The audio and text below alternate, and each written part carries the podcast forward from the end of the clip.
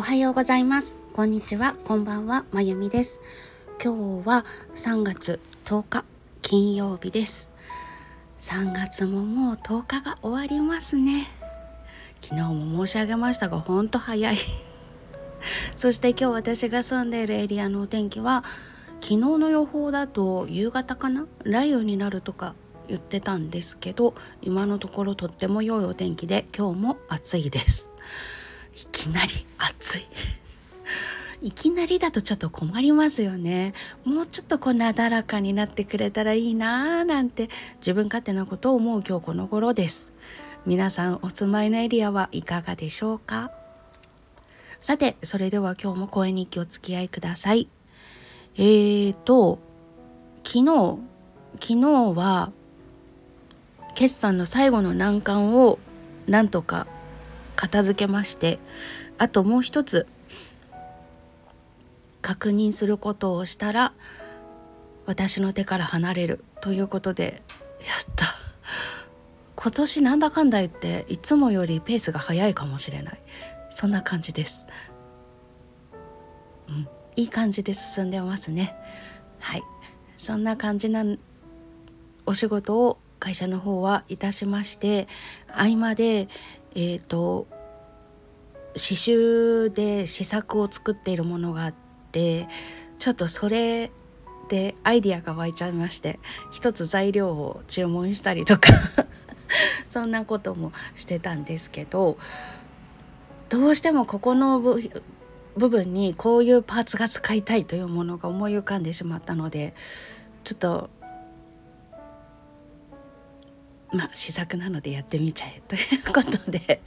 注文しちゃいました。それが届くのが楽しみな感じです。そして音楽の方に関しては昨日も夜また練習配信ライブやりました。付き合ってくださった皆さんありがとうございました。あのとってもとっても最近ねずっとやってなかったので久しぶりにお目にかかれる方もいてうん、やっぱりライブ楽しいななんて思いました。でも没頭しちゃってて9時までに終わらせるつもりだったんですけど蓋を開けてみたら9時半ぐらいまでやってたっていう感じでちょっとね一つ聞きたかったライブがあったのでそれに行けなくてあちゃーって感じにはなりましたがまあ私は私で楽しく できました。昨日はですねうんと練習したのが「雨だれの前奏曲」それから「幻想即興曲」とあと何やったっけ思い出し練習パートで「ノクターン」の11番この間リリースしてリリース後っていうかもうデータを投げた後から一回も弾いてなかったので 思い出そうと思って11番をさらっと弾きましてあ弾けたっていうことでよしよしと思って次に月光のベートーベンの月光の一楽章。これがねあの手元を動画で撮ろうと思っていてであの指使いとか私が弾きやすいようにやっちゃってたりとかあの外声部は音符を一小節間保持してなきゃいけなくて で中で内声が動いてるとかそういうところをペダル踏んでるのをいいことにちょっとちょんぼしちゃってたりとかするところがあるので そこ直さなきゃと思ってちょっと慌ててそういう小説をピックアップして練習してでその後、んとま、近いうちにリリースしたいなと思っているショパンのノクターンの9の2あの映画の愛情物語で使われてたりとか多分ノクターンの中で12を争う有名なあの曲っていう。というかショパンっていうとこれよねっていう方もいらっしゃるかもしれない曲っていう。そんな感じのノクターンを出そうかなと思っているのでそれの思い出し 練習をしてみていました。であと、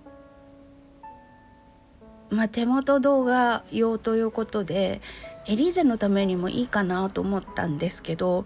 エリーゼのためにの譜面を私はもう捨ててしまったようでしてあの初めてコンクール出た時にね弾いたんですけどその時にものすごく一生懸命楽曲分析して和声がどうなってるとかここはどういう風に弾きたいかなとかいろんなこと書き込んだ譜面があったんですけどなんか処分してしまったみたいで あの終わるとさっさと捨てるたちなのでの割には物がたまるんですけどね何なんだろう終わらないものがたくさんある。うん、そういうことかもしれない。で譜面を探してて見つからないって 言いながらライブを終えたという。そんな感じのあの週末に動画を撮るの何にしようかなっていうような選曲を兼ねた練習配信ライブを今日も昨日もしてました。今日はうん声楽の生徒さんが来る日でちょっとそんなに時間がないかもしれないのでもしかしたらできるかもしれないけどできないかもしれないという曖昧な感じです。今月はねあのレッスンの後のレンタルをお願いしてなくっていつも週1でお借りしてるお部屋なんですけれどもちょっと決算もあるし自分の確定申告もあるしスケジュールがどうなるかわからないから今月のレンタルはお休みでっていうことでお願いしていたので今日はあのグランドピアノを弾く練習配信ができないんです。まあその分日曜日がっつりやりたいなと思ってますが でも日曜日は動画も撮りたいなと思っているのでまあいい感じでやれたらいいなと思っています。なんじゃいそれって。そんな感じで昨日もたくさんてんこ盛りな日々を過ごしました。日々じゃない。てんこ盛りな時間を過ごしましただ。今すごい日本語すると間違えた。で、えっと、練習配信ライブの時にふっと思ったのがあの手元の動画とかあとツイッターの方で流した動画というのをあのツイッターではつながってない方もいらっしゃるので公式 LINE に登録してくださっている方にもお見せしちゃおうかなって思ってます。ね、せっかく登録してくださっているのでただその場合にあの動画をベタで貼った時お相手の方が w i f i 使ってなかったら電波大あの使用量ってあるじゃないですかそれ大丈夫かなと思ってちょっとそこだけ心配なんですよね。なので限定公開の YouTube とかみたいな感じにしてそれのリンクを送った方が良いのかなどうかなと思っているところです。データ食っちゃうと申し訳ないですからね。どうしようかな。どっちの方がいいんだろう。うーん。なんかあまり外に誘導するっていうのもあれかなとも思うんですけれども多分いきなり動画が送られてくると開いたらねあの 4G とかの人だと大変だなと思うので一旦こう文字でテキストで送って開いてもそんなに容量食わないような感じにして送ってであの w i f i の環境とかの時に見られる時に見てくださいねって言って YouTube のリンク貼るとかにした方がその通信関係の心配はなくて良いのかなと思うのでそんな感じでやってみようかなとも思っております。ということでえっと演奏動画とあとこれからちょっとどう撮れるかわかんないんですけど手元動画を撮ってみようというチャレンジをする予定があるのでそれ撮れたらあの公式 LINE の方でも流しますのであのよろしければ公式 LINE 登録してください。えっとプロフィールの方にリンク貼ってあります。ということで最後宣伝になっちゃいましたけれども、えっとそんな試みなどの準備をする日々を過ごしておりました。うん楽しいですねこうやっていろんなチャレンジができるのって何歳になっても楽しいものだなと思いますそれとあそれと私なんか自分の口をついて出た言葉なのに自分がドキッとした言葉があったんですけれどもあのこの間の乙女座満月の日にうちの夫がちょっと会社でブチ切れまして人間関係なんですけどねもうやめようかなって言ってたんですよ。やめればいいんじゃない？みたいな感じで私も明らかんって言ってたんですけれどもまあそうは言ってもねいろいろと情が細やかな方なので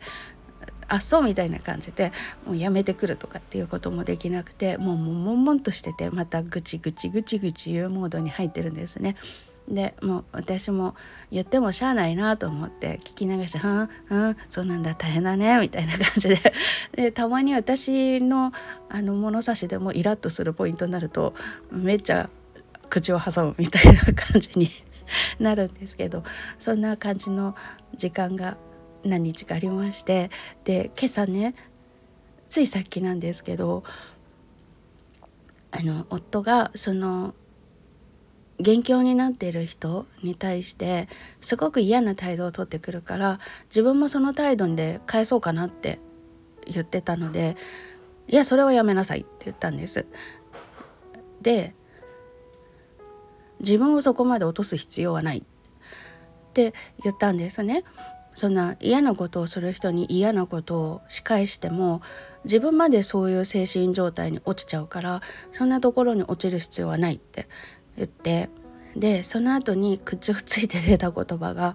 その人はあなたにとって嫌なことどういうことがあなたにとって嫌なことなのかっていうのを理解させるそれから訓練してくれてるんだって言ったんですなぜだか。あの体勢をつけるみたいなどういう形態で働いたとしても会社という組織にいれば絶対に人間関係が悪いっていう場面には遭遇するわけで何の問題もない会社なんて存在するわけがないじゃないですか。赤の他人が何人も集まってるんだから。少なくともあの3人以上人が集まったら絶対2対1の構図ができるわけで何かしら嫌な思いはするわけですよね。で個人事業主でやっていったら嫌なことも全部自分でやらなくちゃいけないやりたくないこと会社にいれば他の部署の人がやってくれるしたくない仕事というのも自分が全部しなくちゃいけない。で嫌なことも仕事として振られたらやらなきゃお金にならないし嫌な相手にも頭下げなきゃいけない個人でやったって結局のところ嫌なことを我慢しなきゃいけない場面というのは絶対あるわけでそこの部分というのは人間の社会の中で生きてる以上絶対あるわけだと思うんです。でその中で自分がどういうことが嫌だと感じるのか人それぞれその嫌だと感じるポイントって違うと思うんですけれども自分の心が何に対して反応してしまうのかということをあぶり出してなんでそう感じてしまうのかっていうのを感じることが悪いわけじゃないんですけどね。うんと悪いと思ってはいないんですけどでもなんでその事象が嫌だと感じるのかっていうことを考えるきっかけをくれているんだとふと口をついて出たんです。ね、それを言ってる自分が一番びっくりしてました。あそうだよね。みたいな。私あの自分の仕事を始めてみてまあまあ嫌なこともありましたしあのえなんでって思うようなこともあります。あの例えばあのと音楽教室の方でね一つの音楽教室は生徒さんの都合で勝手に来なかった場合にその分レッスンをしてないからということで教室の方のお月謝は7,000円だったら7,000円でちゃんと入ってるんだけれども私に入ってくるはずのあと30分ワンレッスンでその30分が1,400円だったとするじゃないですか。その辺はあの教室との割合の契約で変わってくるんですけれどもとで2回レッスンができたら2,800円なんだけれども生徒さんの都合で来なかった場合でもその1回分休まれたらその月の収入が1,400円になるとかねで月2回のレッスンで2回とも来なかったらこちらは時間空けて準備もしてたのに0円とかねっていう教室があってもう片方の教室は満額入ってくるんです。でどっちもなんかねふーんって感じがあるんですけど、ね、その満額入ってくる方の教室は待機時間内の体験レッスンは体験レッスン1回1,000円もらえるんだけれども待機時間内だと無償なんですって。でそれを契約の時には一言も触れてないし契約書にも書いてないんですねどっちも。そのレッスンできなかった場合生徒さん都合でも報酬の支払いはありませんっていう言葉も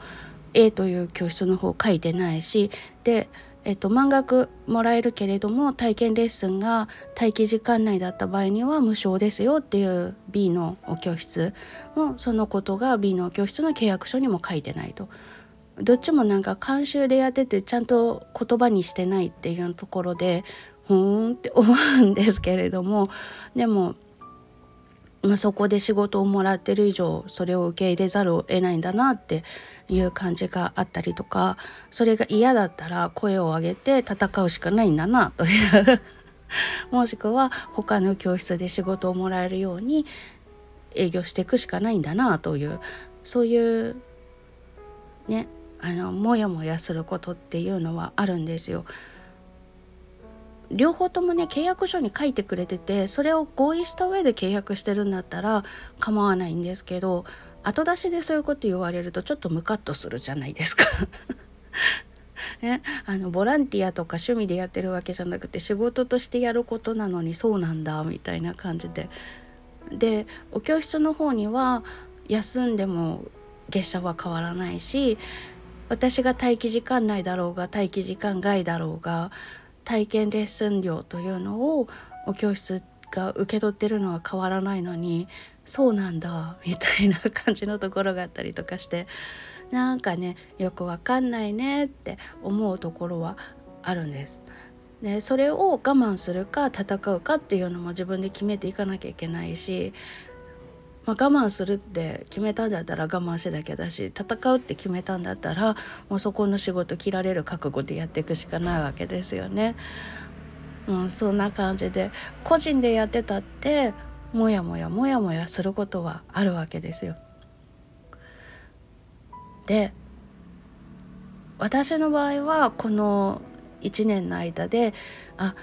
後出しじゃんけんされるのがめっちゃムカつくたちなんだっていうのが 分かったんですけど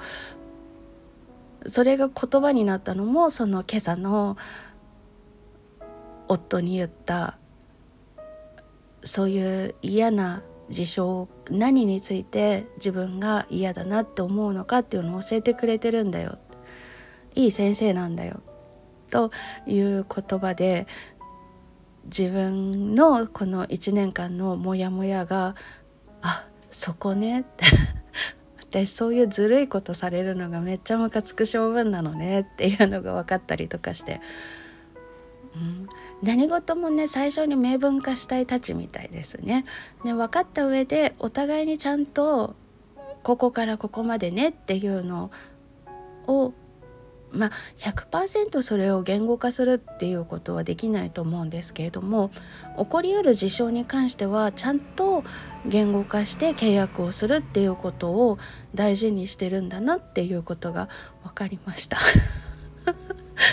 今までそういうことはあんまり考えてこなかったので彼に言ったはずの言葉が自分に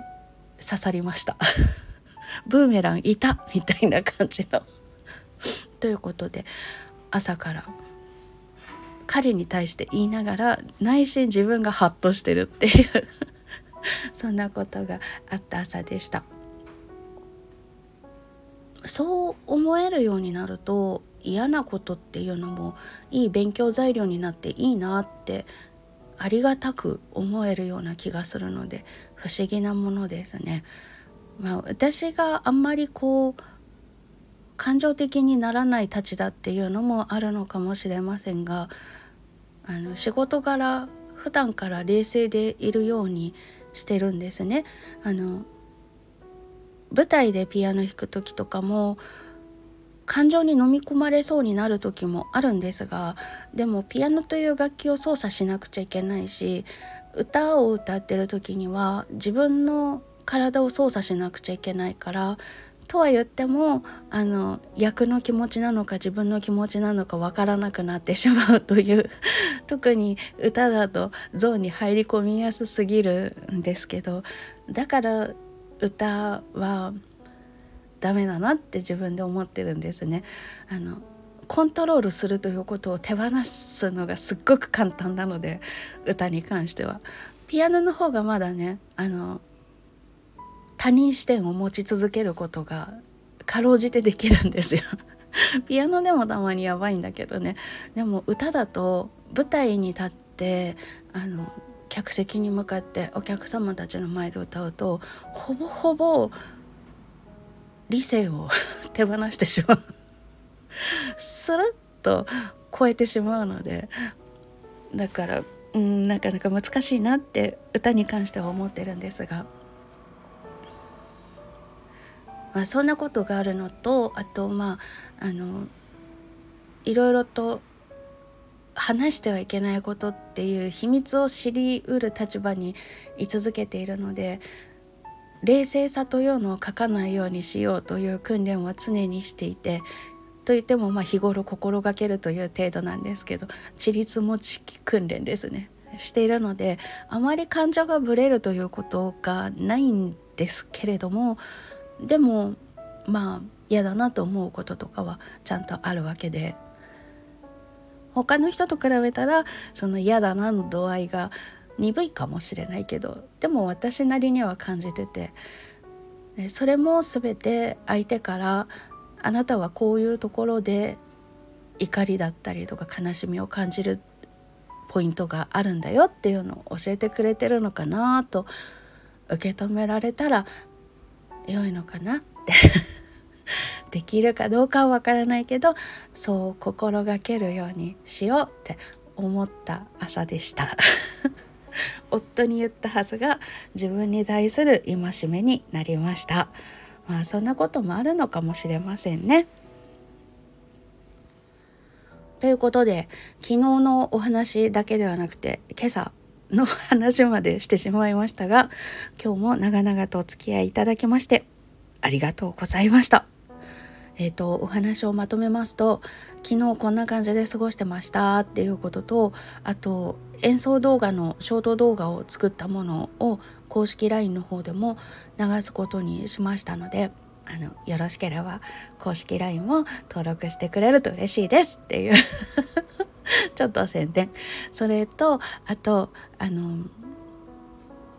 嫌なことを投げかけてくる人は自分にとっては先生だなって思うようになれたらいいなって自分に思うっていう。